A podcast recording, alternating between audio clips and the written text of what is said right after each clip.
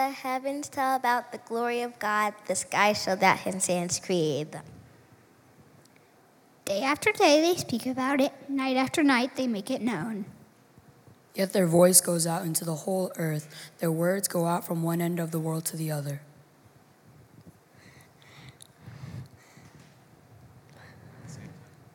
At the same time, their, vo- their voice goes out t- into the whole earth. Their words go out from one end of the world to the other.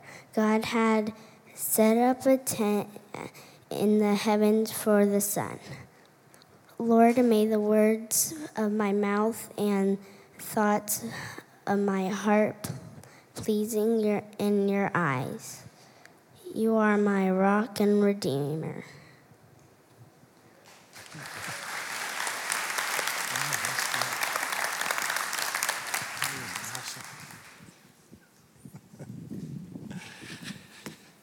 When I was their age, I wouldn't have done that for a million dollars. Wasn't that fantastic? I love to see kids like that. That was just great. Thanks a lot, kids. Well, uh, we are beginning summer, and uh, just great to be back with you. Had a great trip to Greece. Glad we're back and safe and sound. Thanks for praying for us. Got to lead two of the people in the group to the Lord, believe it or not, while I was over there. Didn't even know the Lord. Went on this trip to see Greece and it found Jesus. So that was a great trip for me.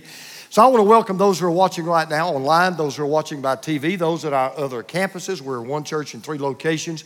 And uh, go online to crosspointchurch.com and kind of check out the location closest to you. We'd love to have you visit one of our campuses. I, read the other day about two little boys, and, and they were always getting into something. They were real mischief makers, and they're always getting into trouble. They, they disrupted class in school, they picked on the other kids, they took things that didn't belong to them, and everybody tried to do something with them the teacher, the principal, and their parents. And everybody was kind of exasperated. They were just at the end of their rope. So one day, the mother decided that she would ask her pastor to come and meet with these two boys and see if maybe he could talk some sense into them because they threatened them, that didn't work. They'd punished them, that didn't work. They'd kept them after school, that didn't work. So she decided, well, maybe we ought to take a spiritual approach. Let's see if that works. So he, he wanted these boys to know that, you know, God's always around and God's always watching. You're not going to get away with anything. And so he thought he'd figured out a way to really get to these boys for good. So he sat them down and he said, Okay, boys, he says, I got a question. I want you to tell me the truth.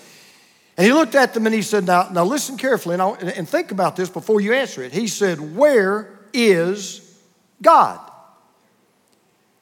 Well, the two boys just kind of sat there and they looked at each other. They weren't quite sure to answer. And so the pastor, now he's a little bit irritated. So he kind of raised his voice and he said, Look, I know you boys know the answer to that question. Where is God? And now they were really frightened and, and they just couldn't say anything. And the pastor jumped to his feet. He was so flustered. He said, For the last time, boys, I'm asking you, where is God? One boy jumped up and grabbed the other boy and they took off. He said, Let's get out of here. God's missing and they think we did it. Now, there is a train of thought out there that you've led by a group, maybe you've heard of them, called the New Atheist. I don't know why they're called new because there's nothing new about atheists, it's been with us forever. But uh, to many scientists and many philosophers, they say God's missing because God, they say, is not there. They deny that there's any existence for any, any evidence for the existence of God. They accuse people like us of using God as a crutch. We just can't get through life's difficulties or cope with the problem of death. They say that God is a creation of our imagination that, that we use to try to make sense of the world and that, that we live in. And, you know, even as I'm speaking this message now, we've had this terrible tragedy, another terrorist attack in London, and we do need to pray for them. And so, once again, you're going to hear these people jump to their feet. And here's what they're going to say You see, look at this evil. Look at all the suffering in the world. Look at this senseless killing. You tell me there's a God? Well, number one, I'm absolutely convinced because of all the evil in the world there is not, but let's just assume there is. Then what kind of a God is this God? Because if there is a God, he's either a bad God that would let this happen even though we could do something about it, or even worse, he's an impotent God, and the reason why he doesn't do anything about it is because he can't. Well, today we're beginning a series I am really excited about and pumped about. We're calling it Playlist. Now, you know, if you are up on today's technology, you know what a playlist is. It's a list of video or audio files. Usually it's music, and it's collected on a cell phone or a computer, and you can listen to it all the time and, and as much as you want to. And I go to the gym and work out. I generally am listening to a, a, a playlist. You've got Spotify, you've got Pandora, you've got Magic Playlist. And, and, and these, these really are cool things because they, they can take all the music you like to listen to and they can organize it and, and, and categorize it according to different genres or types of music. And you listen to whatever kind of music and whatever song you want to anytime you want to. So here's what we decided to do we have put together a playlist of some of the biblical songs that address some of these major questions about God and about evil and about suffering. Now, we call them Psalms. And whether you realize this or not, if you don't know very much about the Bible, Psalms were actually heaven songs. They were actually biblical truths that people put to music. And the song that we're going to actually listen to today was one written by a king named David. I think it was probably one of his favorite songs. I think it was one of his greatest hits. And it is actually one of the deepest songs that David ever wrote. And I've entitled, and I think I've, and I was thinking as I was doing this series, so what, what, what would David title this song? If this was a song you'd be playing on the radio or on your computer today, what would the title of this particular song be? And I think it would, a good title would be Here, There, and Everywhere. Because in reality, that is where you find God. If you look hard enough, you don't have to look long, you don't have to look hard, you will find God here and there and everywhere. Because this song says that's exactly where God can be found. So if you brought a copy of God's Word or you want to use one of your uh, electronic devices there, I want you to turn to the book of Psalms. We're going to be, by the way, make it easy. We're going to be in the book of Psalms for the month of June, the rest of this month. So I want you to turn to Psalms 19, all right? If you don't know where Psalms is, it's one of the easiest books to find. It's almost in the middle of the Bible. So you just go to the book of Psalms, and we're in Psalm 19. Let me tell you about this psalm, this particular song that David wrote. C.S. Lewis called this psalm the greatest poem in the Psalms and one of the greatest lyrics in the world. Now, the, the theme of the whole song is real simple. What the psalm basically says is this God has spoken loudly enough that everybody can hear him if they'll listen. And God has revealed himself and shown himself so clearly that everybody can see him if they're really looking for him. And the psalm tells us you don't have to look far to find him. I was reading the other day, one of my favorite characters is Sherlock Holmes. I love to read Sherlock Holmes. I love the movies about Sherlock Holmes. And I was reading about Sherlock Holmes and Dr. Watson. They went on a camping trip. And so they, they, they lay down for the night. They're about to go to sleep. And Holmes said, Watson, he said, I want you to look up into the sky and I want you to tell me what you see. Watson said, Well, uh, Holmes, he said, I, I see millions and millions and millions of stars. And Sherlock Holmes said, Well, what does that tell you, Watson? Watson said, Well, astronomically, it tells me there are millions of galaxies and potentially billions of planets. He said, theologically, it tells me there's a God up there, and that God is great, and we're so small and we're so insignificant. He said, meteorologically, it tells me we're going to have a beautiful day tomorrow. He looked at Sherlock Holmes, he says, What does it tell you? He said, It tells me we forgot to bring our tent. Now, whether it's daytime or nighttime, here's my question to you. When you walk out to your house in the morning, what do you see? When you walk out of your house at night, what do you see when you just look up?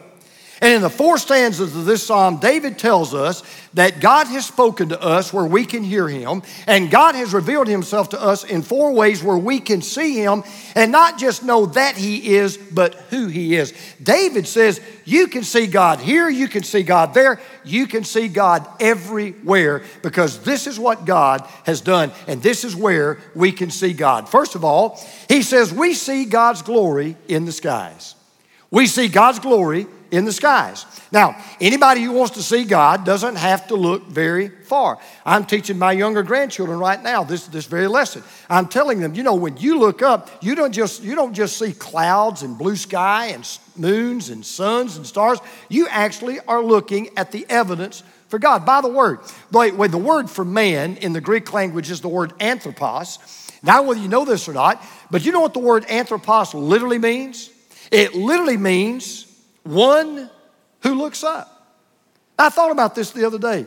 Has it ever occurred to you that we're born with an instinct to look up?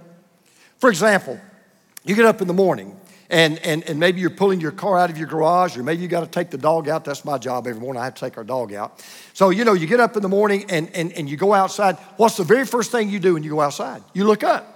You, you, you know, why do you do that? You know, you as well, you say it's because of the weather. You want to see what kind of a day it, it is. Or, or when you walk outside at night, maybe you take your garbage out. That's my, another my job I've got. You take your garbage out, okay? Well, when I walk out at night, take my garbage out, I just, nobody has to tell me. I just naturally look up. I want to, is, is it clear? Are the stars shining? Is the moon glowing? Well, where did you learn to do that? Nobody taught you to do that. You didn't learn that at school. Nobody said, now, when you walk out in the daytime, you ought to look up. Or when you go out in the nighttime, you ought to look up. You're not taught to do that. That action is not coincidental. Here's why it's just another way of God, in His own very subtle way, saying, hey, I am here. If you'll look, you can see me. If you'll listen, you can hear me. So David begins the psalm this way He said, The heavens declare the glory of God, and the skies proclaim the work of His hands. Now, I want to show you something. I thought this was kind of cool. This is a picture, and you may be familiar with this. Matter of fact, I've stayed in that hotel before. This is a picture of the largest billboard in the world.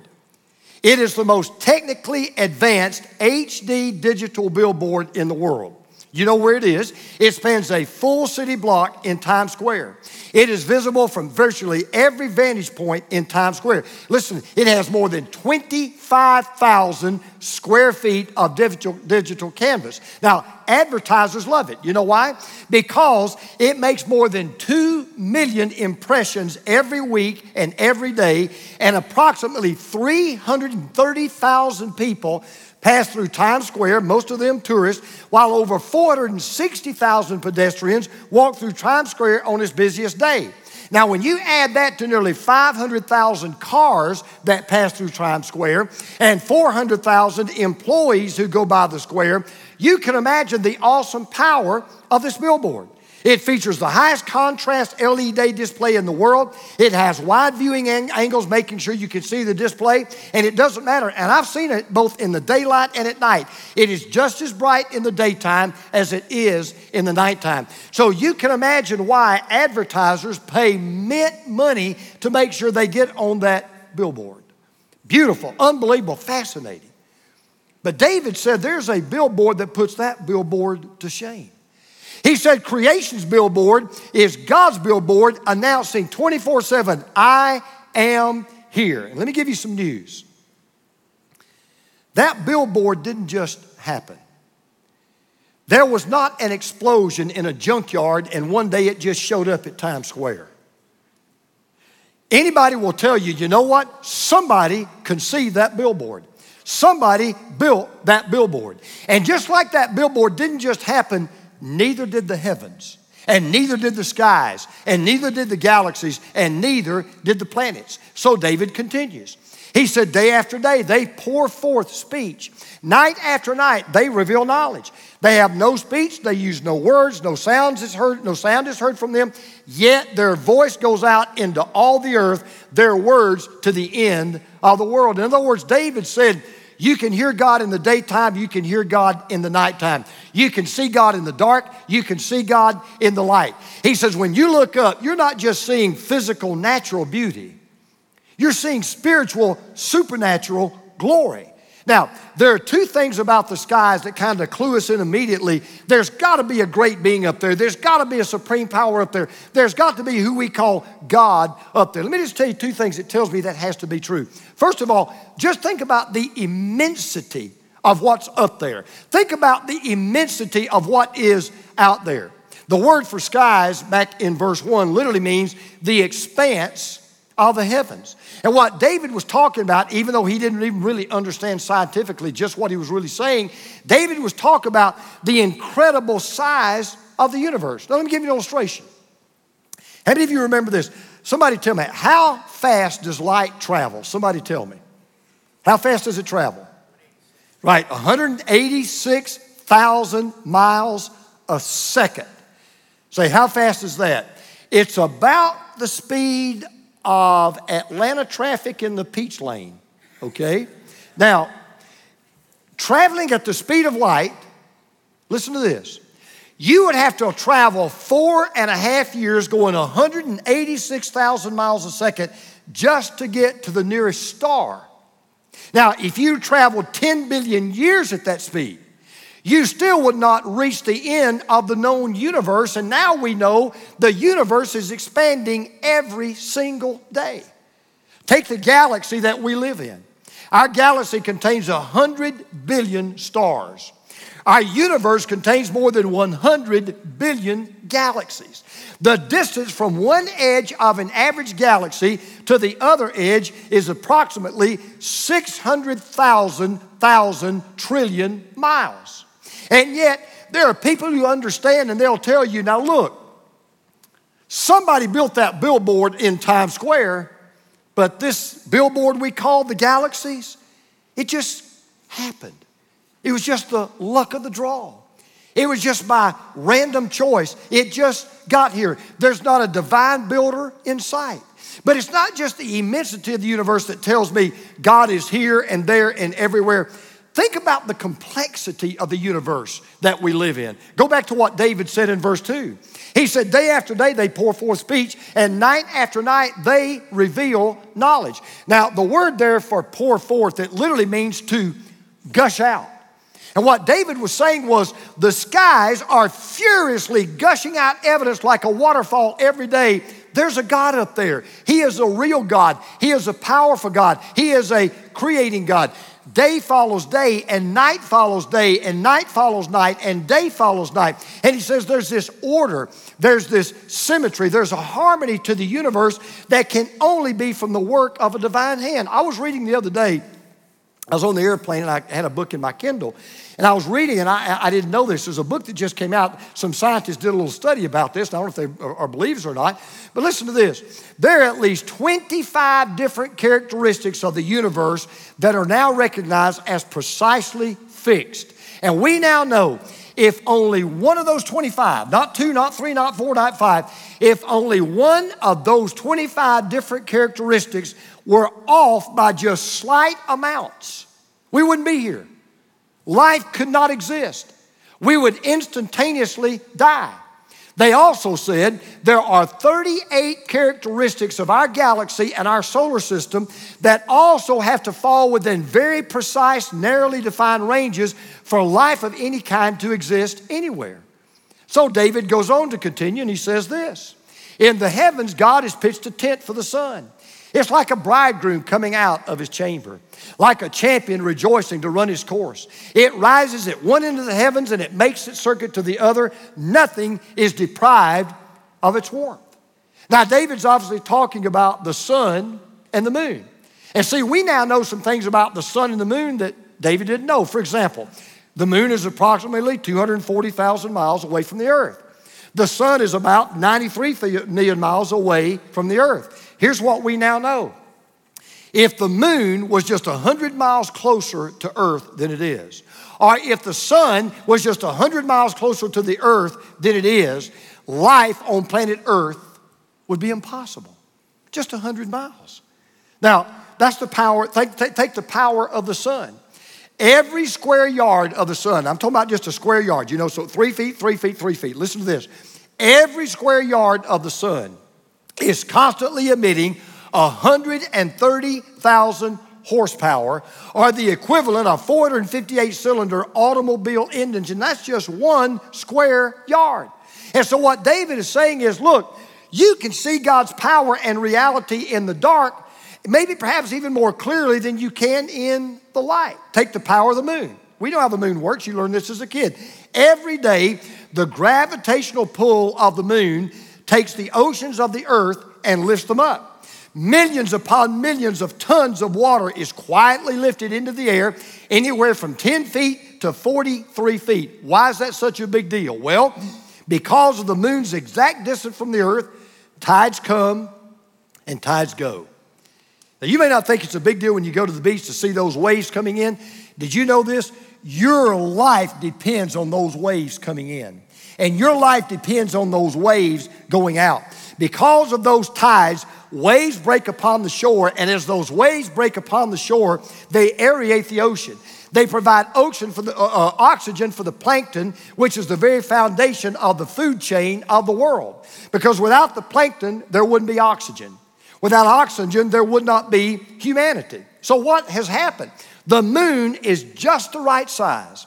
It was placed at just the right distance so the tides would come in and out on time and they would clean up the oceans and the shores of our continents, making life possible. In other words, here's what David is really saying if you look up and you can't see God, it's not God's problem, it's your problem. By the way, for those of you who are football fans, and those of you who are college football fans, and those of you who are Alabama college football fans, do you know what Clemson and the moon have in common? They both can stop the tide. Now, I agree with Abraham Lincoln. Abraham Lincoln said, I can understand how someone might look down at the earth and say there is no God, but how can you look up at the heavens and say there is no God? David said in his beautiful song, You can see God's glory in the skies. But then he says something else. He said, We see God's guidance in the scriptures. You look up, you can see God's glory in the skies. David said, You open this book, you'll see God's guidance in the scriptures. Now, here's what David does the song shifts. Now we go from God's word to God's, uh, God's world to God's word.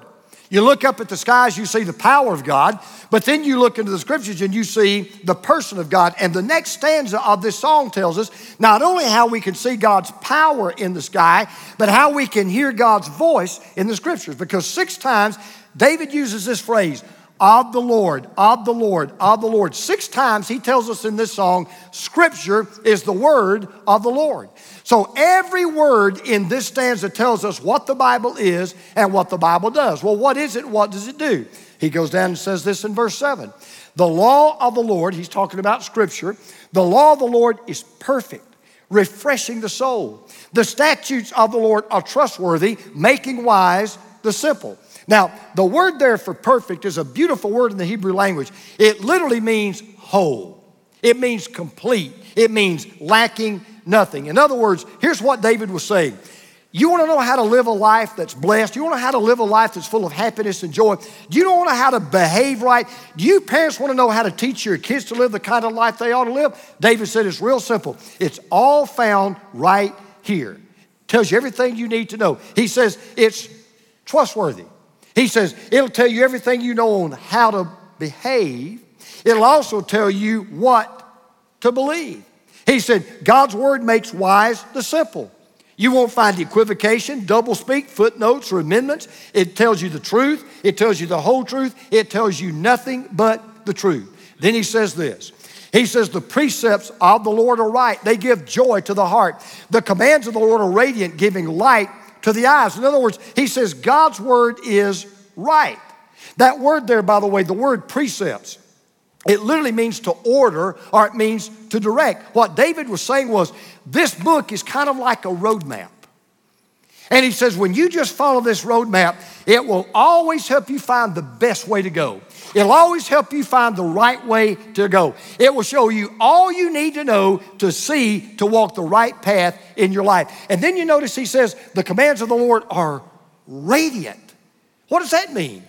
It's talking about the shining of a light. He says God's word will shine a light when you're in the dark so you can make sure you're on the right path and you stay on the right path because God did not create us to wander around feeling our way in the dark. Should I live this way? Should I live this way? Is this right? Is that right? Is this wrong or that wrong? Can I be sure about this? Can I be sure about anything? That is not what God wants us to do. He says God has written a book where we can know exactly where to go. We can know exactly what to do. We can know exactly how to think. We can know exactly what to believe. We can know exactly how to behave. In other words, we have the flashlight of God's truth to guide us, and therefore we ought to be shining that light so that we can guide others. And then he says this in verse 9. He says, The fear of the Lord is pure, enduring forever. The decrees of the Lord are firm, and all of them are righteous. Now, listen to this. He said, The book that I'm preaching from right now, he said, it is firm. And that word literally means fixed. In other words, he says, What you read in this book is number one, always relevant. And number two, it's always reliable. It never changes. It will tell you what is right, and whatever it says is right is always right, and it will never be wrong. It is firm, it's not going anywhere. God's word is a rock that cannot be broken, it's a sound that cannot be silenced, it's a fire that cannot be quenched, it's a light that cannot be uh, extinguished. In other words, God's word, he says, doesn't just inform, he says God's word transforms. And it's the virtues, the virtues of the Bible that tells us about the value of the Bible. Because listen what he says about the scripture. He says, they, that is talking about the truth we find in God's word, he said, they are more precious than gold, than much pure gold. They are sweeter than honey, than honey from the honeycomb. By them your servant is warned, in keeping them there is great reward. Now, back in Bible days, gold and honey represented the most valuable objects and the finest food. You know, I, I really believe this, and I don't know whether you get this sense or not, but I've lived a pretty long time and I've seen a lot of changes, a lot for the good, some for not so good. But I'm going to tell you what I really think about the times that we're living in. I'm becoming more and more convinced that we know the price of everything but the value of nothing. We know the price of everything but the value of nothing. Let, let me give you an illustration. You probably don't know what that picture is, but uh, if you were close enough, it says DKNY, delicious. Let me tell you about uh, this picture. This is a picture of the most expensive bottle of perfume that's ever been sold in the history of the world. In 2011, DKNY unveiled this golden apple shaped million dollar bottle of perfume. You heard me right. It is a million dollar bottle of perfume. As a matter of fact, you ready for this? The bottle was more valuable than the perfume. That bottle is 14 karat yellow and white gold. It contains 183 yellow sapphires, 2,700 white diamonds, a 1.6 carat turquoise tourmaline, a 7.18 carat oval sapphire, 15 pink diamonds, four rose cut diamonds, and a 3 carat oval cut ruby, a 4 carat pear shaped rose cut diamond, and a 2.4 carat yellow canary diamond. It contains 2,909 precious stones that have been placed in such a way, if you'll notice, it replicates the New York City skyline. If you have it, donate it to our church. Can I tell you something? John 3 16 is more valuable than that bottle of perfume. God so loved the world, gave his only son, that whoever believes in him never perish, but have eternal life. Far more valuable than the most expensive perfume in the world. We can see the power of God in the skies. We can see the person of God in the scriptures. But then David says this He says, We see God's goodness in the soul. We see God's goodness in the soul. Now, there's another way that God speaks to every human being, and that's in their heart, in their soul. Listen to what he says in verse 12. He said, But who can discern their own errors? Forgive my hidden faults. Keep your servant also from willful sins. May they not rule over me, then I will be blameless, innocent of great transgression. Now, what's David saying? David's, David's recognized something we all know. David says, You know, I'm a king, and I'm a good king, but I am far from perfect. God is good, and God wants me to be good. And God knows that the best life is the good life. But God also knows that sin to the soul is what kryptonite is to the Christian. Sin to the soul is what kryptonite is to Superman. So God has put within each of us what we call a conscience. Everybody's born just knowing there are just certain things that we're just born knowing are wrong. Nobody has to tell you murder is wrong or stealing is wrong or lying is wrong. And we know that not only because of God's guidance in the scriptures, He tells us it's wrong, because of God's goodness in the soul, because this is what God's done for all of us. He has put a moral alarm clock in every one of us that goes off to let us know that not only we've done something wrong, but it lets us know that we've done something wrong against God. See, here's the difference. Listen. A courtroom can convict you of a crime,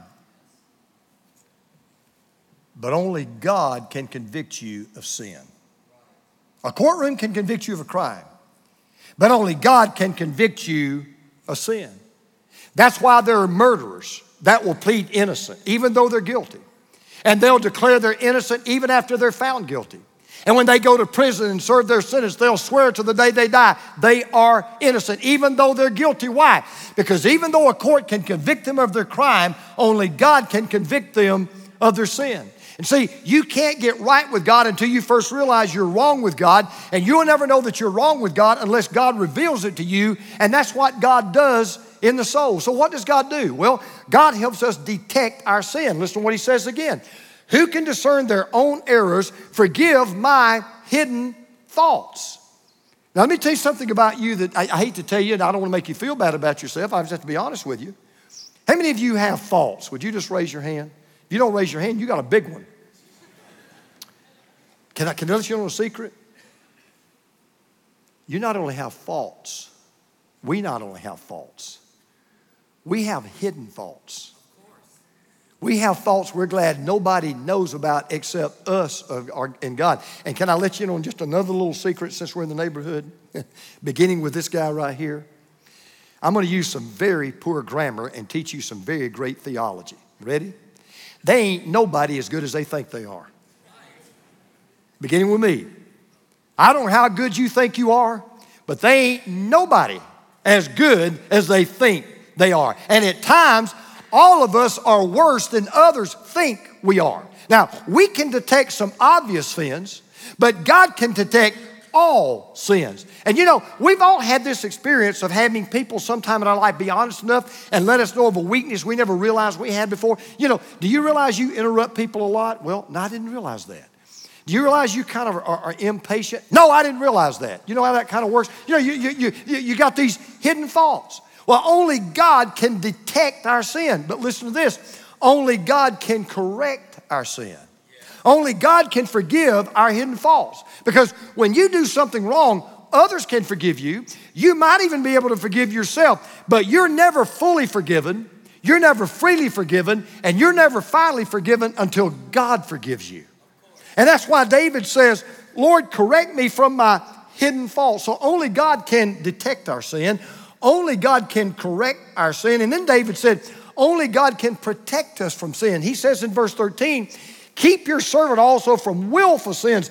May they not rule over me. Then I will be blameless, innocent of great transgression. In other words, only God on a daily basis can make sure you're not led into temptation and you don't fall into temptation. And when you are tempted, you don't give in to that temptation. As a matter of fact, let me give you this mathematical equation. This would be good for you to write down. This would be good for you to write down. Let me tell you what sin is sin equals an undetected weakness, a hidden fault, plus an unexpected temptation didn't know it was coming, didn't see it coming, plus an unprotected life. I have seen, and I don't say this, I say it with a broken heart, and except for the grace of God, it would be me.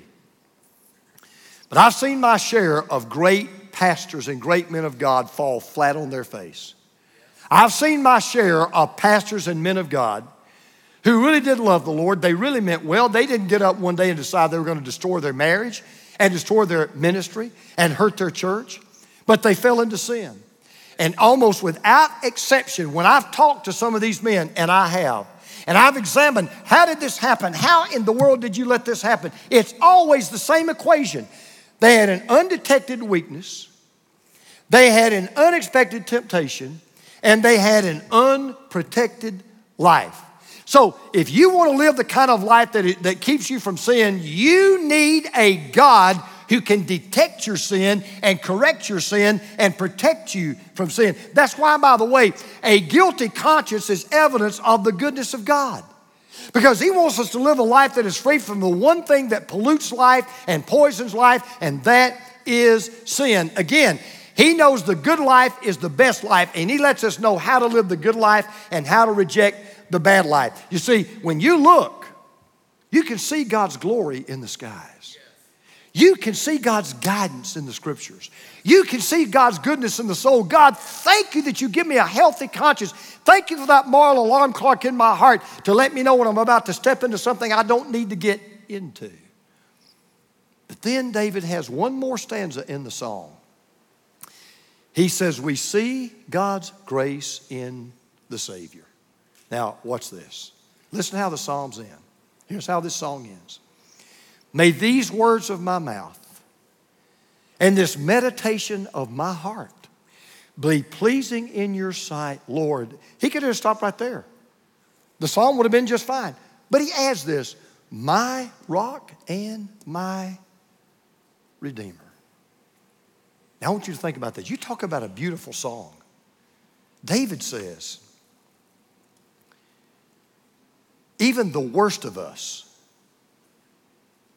even at our worst moments, even in those times, we're glad that our spouse and our kids and our best friends don't see what we're thinking or hear what we're saying or notice how we're acting. He says, even in those worst times in our life, when we are at our absolute rock bottom worst, he says we can come into the presence of the God that created all of this and we can be pleasing to Him. And our words can be acceptable to Him. Why? Because He is our rock and He is our Redeemer. Quick question you're smart people. Who do you think He's talking about there? He's talking about Jesus. He's talking about Jesus Christ. Jesus is the rock of ages. And Jesus, by dying on the cross, became the redeemer of the human race. Now, God spoken in many ways. He's spoken in the skies, He's spoken in the scriptures, He's spoken in the soul. But you know what? God saved His best word when He spoke through Jesus. He's never spoken more loudly, He's never spoken more clearly, He's never spoken more plainly than when He spoke through Jesus. Because you know why? In Jesus, we discover all of God we can know. And in Jesus, we have all of God that we need. We've got everything that we need. The atheist philosopher, Bertrand Russell, you may have heard of him. Bertrand Russell, brilliant man, a brilliant fool, but a brilliant man. He was once asked this question If you do meet God after you die, what will you say to him to justify your unbelief? It's a great question. If you do meet God, you're an atheist, you don't believe there's a God. If you do meet God after you die, what will you say to him to justify your unbelief? Bertrand Russell said, you ready for this? You're talking about some arrogant hubris. He said, I will tell him he did not give me enough evidence. Are you ripping kidding me? Are you kidding me? I agree with the early church leader Augustine. Augustine was once confronted by a pagan who showed him his idol. He said, Augustine, here is my God. Where is your God? And Augustine replied, I cannot show you my God. Oh, not because there is no God to show, but because you have no eyes to see him. My mentor, Dr. Rogers, I love the way he put it. He said, An atheist can't find God for the same reason a thief can't find a policeman. Can I tell you what you see every day of your life? You see what you're looking for. You look for God, you'll see. You don't look for God, you won't. You believe there's a God, you'll find him. You don't believe there's a God, you won't. Jim Irwin was one of the astronauts who went to the moon. And after Jim Irwin got back, he was writing about what he saw and what he experienced when he was up there on the moon. And he said this He said, When I looked out and saw the earth about as big as a little marble, I thought, How big am I? I'm just a speck of dust, if that big, compared to the universe. Yet, this little speck has the capacity to know God, to know the one who holds the universe, to know His love, and have His direction.